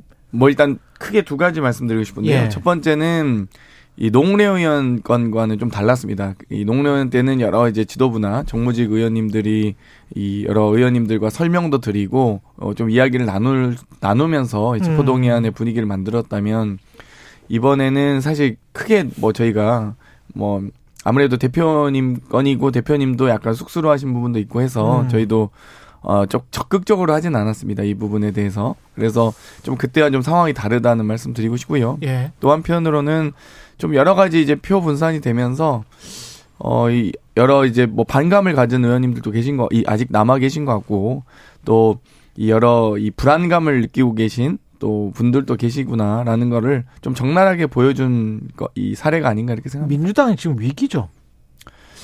저희 뭐 각 정당이 위기가 아니었던 적은 없는 것 같긴 한데 그렇기는 해요. 네. 뭐 당대표 탄핵했던 정당도 있는데요. 네. 저희가 따라갈만 하겠습니까만 네. 물론 저희도 여러 가지 어떤 쇄신의 과정 또 보다 더 낮은 자세로 국정에 혹은 민생에 임해라는 여러 국민들의 질타도 있습니다만 저희는 좀 최선을 다하고 있습니다. 그렇기 때문에 오히려 당 내용으로 국민들께 이런 메시지를 드리기보다는 오히려 윤석열 정권의 여러 가지 지금 무능과 무기력, 무책임에 대한 지적과 그 싸움에 저희가 더 민생의 전선에 나서야 된다 이렇게 생각하고 있습니다. 장경태 최고위원께서 굉장히 힘들게 포장하셨는데요. 제가 지금 운동회 중이라 지금 민주당 신경을 못 쓰고 있다가 보니까 민주당이 과도하게 힘자랑하다가 저는 세포 분열을 준비하는 거 아닌가. 세포 분열. 예, 생각됩니다. 그러니까 제가 보기엔 분당대회는 그쪽에 하고 있는 게 같은데. 그러니까 아니 분당 이야기 나왔으니까 진짜 분당이 민주당도 국민의힘도 지금 가능한 상황으로 가고 있습니까? 어떻게 보십니까? 각 당의 상황을 말씀해 주세요. 저는 솔직히 분당 가능성 거의 제로라고 보고요. 거의 제로다. 탈당 가능성도 개별 탈당 가능성도 없다고 봅니다. 그러면 이재명 네. 대표 체제로 총선까지 그냥 갈 것이다? 뭐 조금의 변화는 있을 수 있지만 뭐 저는 이재명 대표 체제로 갈 수밖에 없다. 왜냐하면 네. 기본적으로 야권 이 지도자가 있어야지만 뭐 이 원심력이라는 게 생기는데요. 이 어찌되고 현재 구심력. 야권에서는 아니 원심력이가 분당이든 탈당이든 그런 가능성이 있으려면 예. 정치 지도자가 있어야 되는데 예. 어찌되건 지금 야권에서는 이 절대적인 압도적인 지지율 1위를 이재명 대표가 기록하고 있고요. 예. 또 다른 뭐 경쟁 후보가 없습니다. 그렇기 때문에 이 원심력이 작동하기보단 오히려 차라리 똘똘 뭉쳐서 이 여러 오히려 지금 이재명 대표의 지지도가 국민의힘이나 윤석열 대통령의 긍정 지지율보다 더 높은 상황이기 때문에 저는 오히려 구심력을 작동해서 치러야 된다. 그래야지만 국민들로부터 신뢰받지 우리 스스로도 신뢰를 반신반의하게 만들거나 불안감을 조성하거나 혹은 여러 다른 지지자들이나 국민들이 느끼실 때 좀 부족해 보이는 모습을 계속 보인다면 오히려 그건 총선 더 필패라고 보거든요. 그렇기 때문에 지금 이 대안이 없는 상황에서 또 이 압도적인 지지율 1위를 보이고 있는 후보를, 그러니까 대표를 중심으로 해서 똘똘 뭉쳐야 된다. 그건 이 정치일 뿐만 아니라 모든 어떤 경쟁 과정에서 기본이라고 생각합니다. 장강진 최고위원님 굉장히 힘드신가 보네요. 말을 굉장히 장황하게 지금 설명하고 계셔가지고. 제가 자세하게 설명하다 보니까. 제가 말씀. 두 가지 중에 하나 아니겠습니까? 그러니까 이재명 대표가 당대표직을 유지하거나 당대표직을 유지 못하거나 두 가지 경우인데 당대표직을 유지한다면 지금 그 그러니까 가결에 찬성하신 민주당 의원들 공천 주시겠습니까? 만약에 당대표직을 내려놓는다면 장경태 의원님이나 김남국 의원님 공천 받으실 수 있겠습니까? 저는 분당 가능성이 굉장히 높다고 생각합니다. 민주당은 특히나 지금 이번 체포동의안 상황이 높고 저희를 이 상황 모르시는 분들. 그러니까 장경태 의원님 지금 줄 잘 서셔야 됩니다. 지금 이 상황에서 공천을 받냐 못 받느냐가 지금 결정될 거기 때문에 지금 혁신위원장으로서 저는 그러니까 야당이 그러니까 여당은 대통령께서 계시고 권력 그러니까 정권을 운영하는 정당이기 때문에 그럴 수 있다고 치더라도 정말 100번 양보해서 야당은 대통령이 있는 정당도 아니고 가치를 중심으로 뭉쳐야지 왜 자꾸 사람의 줄 서려고 하시는지 이해가 잘 안 가요. 저는 현역 의원이고요. 우리 김영태 후보는 아니 또 왜 그렇게 또 인신공격을 열심히 뭐 일단 현재 상황을 말씀드리고 일단 또 한편으로는 최고위원 되고 이야기해라. 그러니까 다시 한 번 또 말씀드리지만 최고위원이 돼도 공천 못 받을 수 있을 것 같습니다. 근데 어찌됐건 그 김기현 대표로 총선 치를 수 있습니까? 윤석열 대통령으로 치를 수 있습니까? 솔직히 안 되잖아요. 본인도 아니 근데 분산되게 또 갈라치기를 하시려고 해. 그 국민들 입장에서 봤을 때는 서로가 이렇게 이야기를 하잖아요.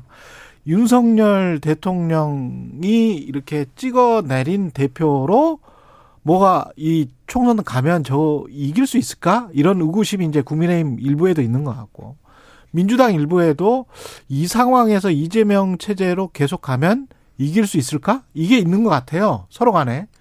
근데 아까 지금 김용태 최고가 이야기하신 여기는 집권 여당이고 대통령이라서 힘이 있어요. 근데 야당은 좀 다른 것 같아요. 지금 상황이. 그렇죠. 야당은 야당 대표가 국회의원들을 설득해야 되고 국회의원들 중에서 비명계는 지금 이른바 이제 강성 지지층 또는 절대 지지층이라고 이야기하는 당원들을 설득해야 되는데 다 무료팜이야. 그래서 국민의힘보다 더 심각한 것 같거든요. 제가 보기에는. 그럼에도 불구하고 저희는 어찌되었건 이 야권에서 지지율 압도적인 1위를 하고 있는 이재명 대표가 있기 때문에 그 이 구심력을 어찌되건 한 사람을 집중으로 할 수밖에 없지 않겠어요. 구심력을 작동하려면. 근데 그에 반해서 국민의힘은 지금 이 돌아올 수 없는 루비콘강을 건넌 듯한 모습을 많이 보이고 있습니다. 지금 누가? 뭐 김용태 위원은 안 건넜는데? 아니, 그러니까 이제 조금 아쉬운 게 그런 거예요. 천하람 후보가 지금 급상승세 아니겠어요? 우리가 다 알고 있는 많은 분들이 아니, 다 인정하는 얘기하다 갑자기 또 국민의힘 얘기를. 국민의힘이 너무 재밌어서 지금 저도 잘 보고 있습니다. 근데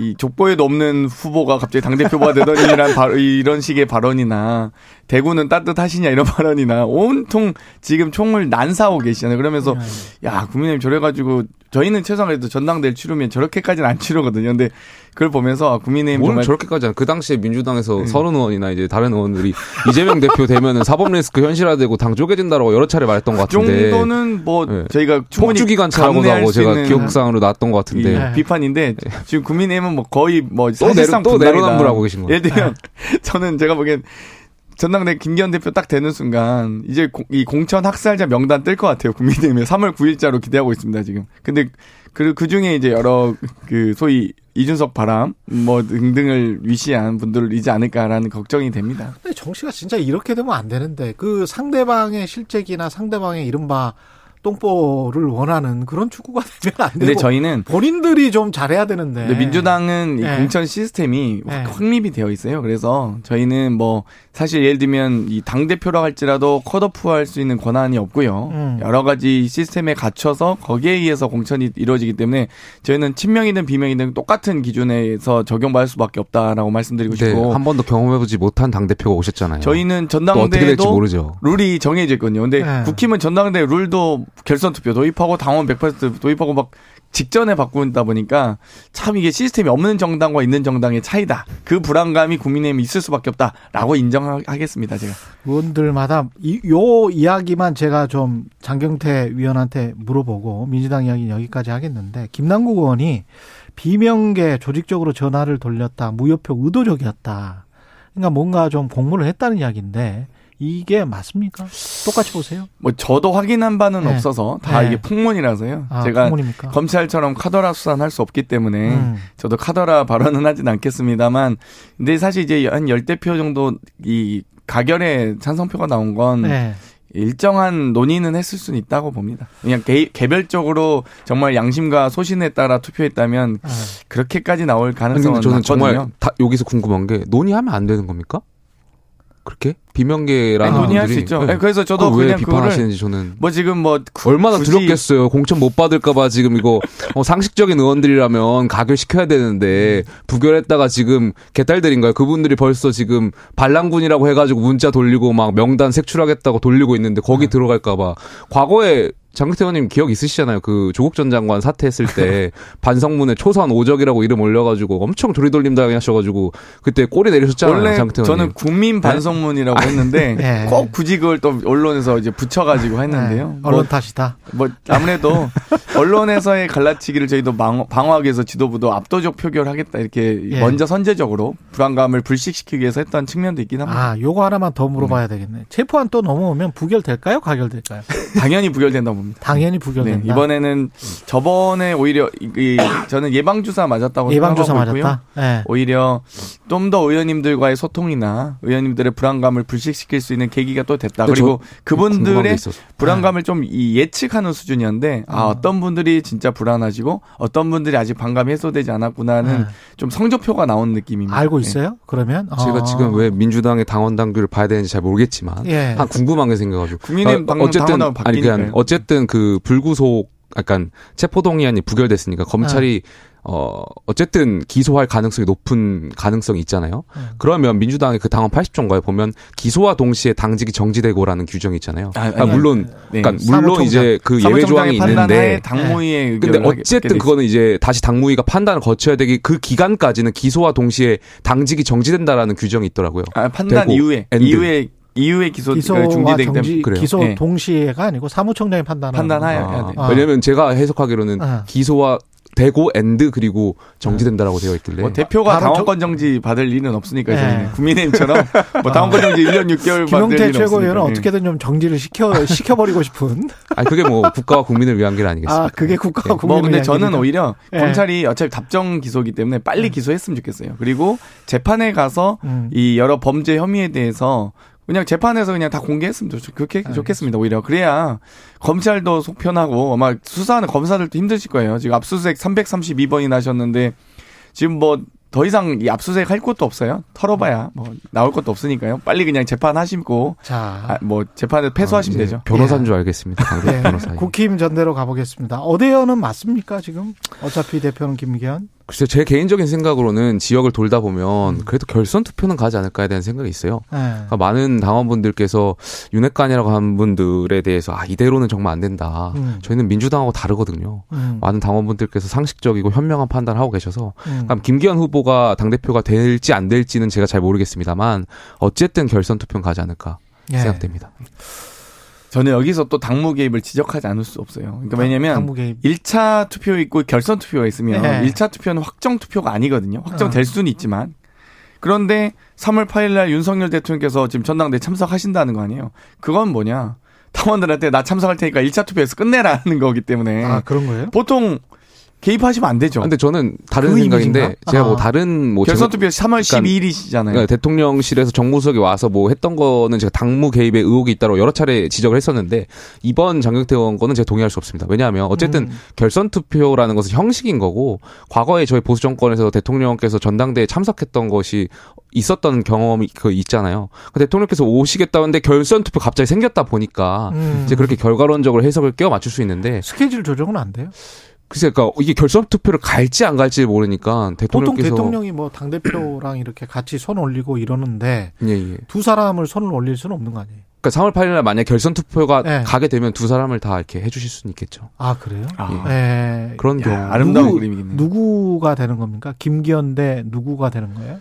만약에 된다면? 안철수 천하람 중에 한 명인데 제가 개인적으로 생각하기는 근데 네. 요즘은 다시 천하람 후보가 지지율이 올라가다 보니까 지지세가 천하람 후보가 갈 가능성이 더 높지 않을까. 근데 안철수 의원이 이대로는 안 되겠다고 해가지고 상당히 좀 대통령실에 비판적인 발언을 하고 뭐 이런 것들이 좀 영향을 미칠 수 있습니까? 저는 안철수 후보께 아쉬웠던 점이 바로 이 지점인데 그러니까 처음에 유난연대라고 말씀하셨을 때 그 대통령실에서 나와서 정무수석이 와서 이렇게 했던 것들 그때 조금 더 일찍 말씀하셨으면 당원들이 이제 유승민, 나경원 전 의원을 향한 집단 린치의 그 부글부글함이 안철수 후보께 더 갔을 텐데 지지세가 지금 와서 그때는 이제 어떤 별 말씀 없으시다가 이제 와서 좀 말씀하시는 것이 좀 시기적으로 안타깝다라는 말씀을 드리고 싶습니다. 멤버라서 우리가 객관적으로 들을 수는 없습니다. 아니 저는 근데 왜냐하면 안철수 후보를 제가 전당대회 출마 전에 따로 둘이서 만나서 이제 이야기를 했었는데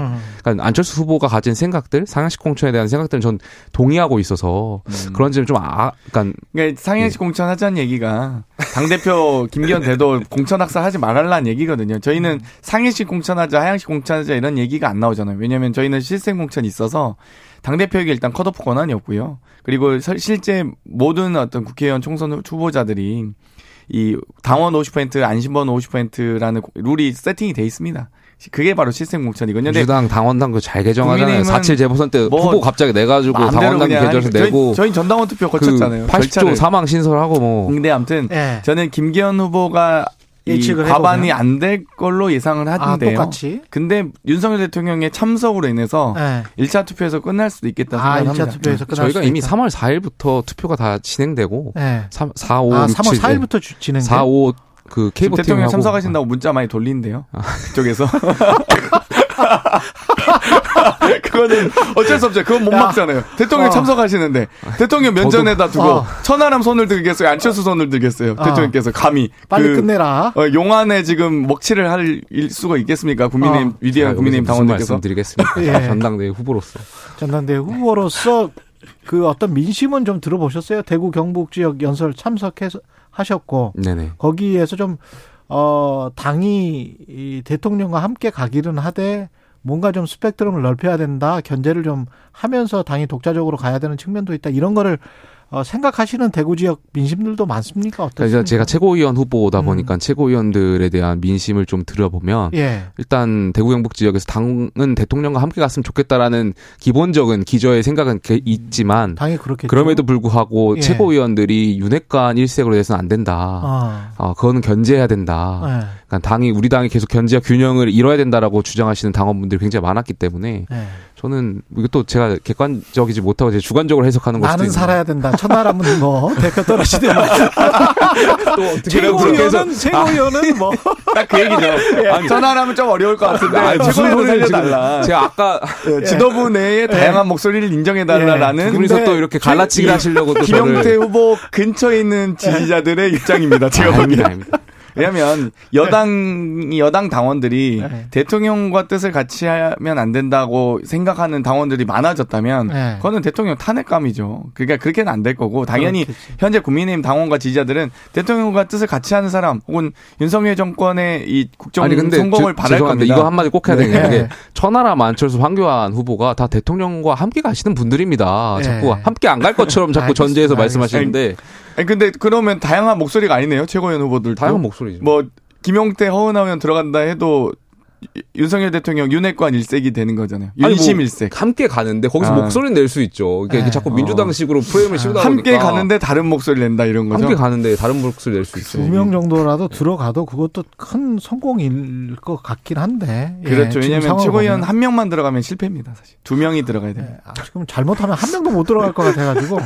네. 저도 못 들어갈 것 같긴 한데 걱정이에요. 그래서 걱정은 됩니다. 왜냐면 네. 저는 국민의힘이 워낙 이제 비상식적 정당의 모습이라는 걸 아마 두 후보가 떨어짐으로써 적나라하게 증명할 거라 봅니다. 장해찬 네. 청년 최고 같은 경우는 이 웹소설 때문에 좀 지지율이 떨어집니까? 이긴이 올라올 수 있습니까? 어떻게 보세요? 일단 저는 지지율 떨어질 거라고 생각되고요. 네. 근데 만약에 정말 장해찬 후보가 청년 최고위원회 당선된다고 하더라도 네. 저는 정치를 하기가 어렵지 않을까 생각돼요.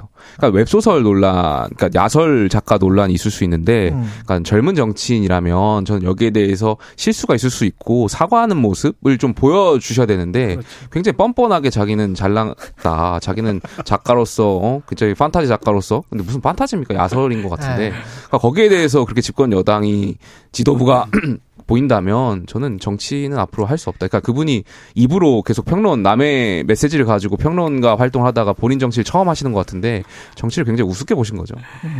일단 뭐 저도 야설이라고 생각하는데 김영태 후보가 야설이라고 말씀을 해주셔서 먼저 네. 저도 인용하겠습니다. 저는 김영태 후보를 인용하고 언론에서 그렇게 표현을 해서 네. 근데 너무 적나라해요. 제가 최고위원 모두 발언에서도 얘기를 봤어요? 했지만 예? 봤어요? 모두 발언에서 아예 그 글을 봤는데 사주셔가지고 인쇄 올린 거 아니에요? 야 이건 정말 저도 이제 다른 루트로 봤는데 아무튼 너무 글이 처참합니다. 그냥 뭐 전혀 은유나 이 비유의 감수성 있거나 뭐 전혀 그런 미적 감각이 있거나 이런 거 아니고요. 그냥 이지은 씨, 가수 이지은 씨, 뭐 3단 고음 누가 여기까지 하겠습니다. 혹시 또 명예훼손이 될 수도 있으니까. 그래서 너무 제가 김혜수 배우 뭐 이런 분들 이 해수 바다에 쪘었던 여기까지. 네, 그래서 그다음에 다른 이제 정순신 사태로 직전 청년 최고위원으로서 김영태 후보께서 후배를 좀 잘 좀 해주셨으면 좋겠습니다. 3번 나왔습니다. 네. 이게 정순신 사태는 책임은 누가 지는 것이고 이게 지금 검사를 임명한 게 문제인지 학폭의 학부모 그것도 이제 소송을 끈 학부모를 임명한 게 문제인지 책임지는 사람은 없는 건지. 이거는 뭐 그냥 그대로 넘어가도 되는 건지 어떻게 보세요? 아니 이건 누가 봐도 명백한 한동훈 장관의 잘못이라고 보고요. 예. 이 법무부가 인사검증 기능을 하겠다고 약속한 바 있지 않습니까? 그리고 심지어 이 학폭 논란이 있는 정순신 이 전 검사 같은 경우는 한동훈 장관의 동기 및 사시 동기입니다. 연수원 사시 동기고요. 같이 이 윤석열 중앙지검장 시절에 다 같이 중앙지검에서 일했던 다 중앙지검 간부들 다 패밀리들이에요. 그렇기 때문에 누가 봐도 윤석열 사단이고 한동훈 장관의 사실 동기고 그렇다고 한다면 검찰총장의 동기이기도 하고요. 그런데 이 당시 중앙지검에 근무할 당시 학폭 논란이 발생했고 언론 우리 또 오늘 또 KBS 개국 50주년인데 네. KBS에서 보도가 났던 사안입니다. 내일이에요. 내일 3월 3일. 그렇네요. 네. 내일이군요. 아무튼 네. 그래서 여러 모든 분들이 다 알고 있는 상황에서 정말 이 모를 수 없는 상황에서 이렇게 논란이 됐는데 아무도 지금 잘못한 사람도 없고 책임진 사람 없거든요. 이 부분 어떻게 할 겁니까? 정말 가장 악질적인 이 대법까지 재판을 늘리고 늘려서 결국 입시가 끝나고 나서 대법 판결받게 한 사건 아닙니까? 가장 악질적인 피해자들에게도 너무나 가혹하게 했던 그런 사건입니다. 피해자는 입시에 또 심지어 실패하고 극단적인 선택까지 시도한 바 있습니다. 여기에 대해서는 저는 변명의 여지가 없다고 생각해요. 예. 어쨌든 인사검증의 실패를 정부가 인정하고 정부 누구요? 그걸 말씀해 주셔야죠.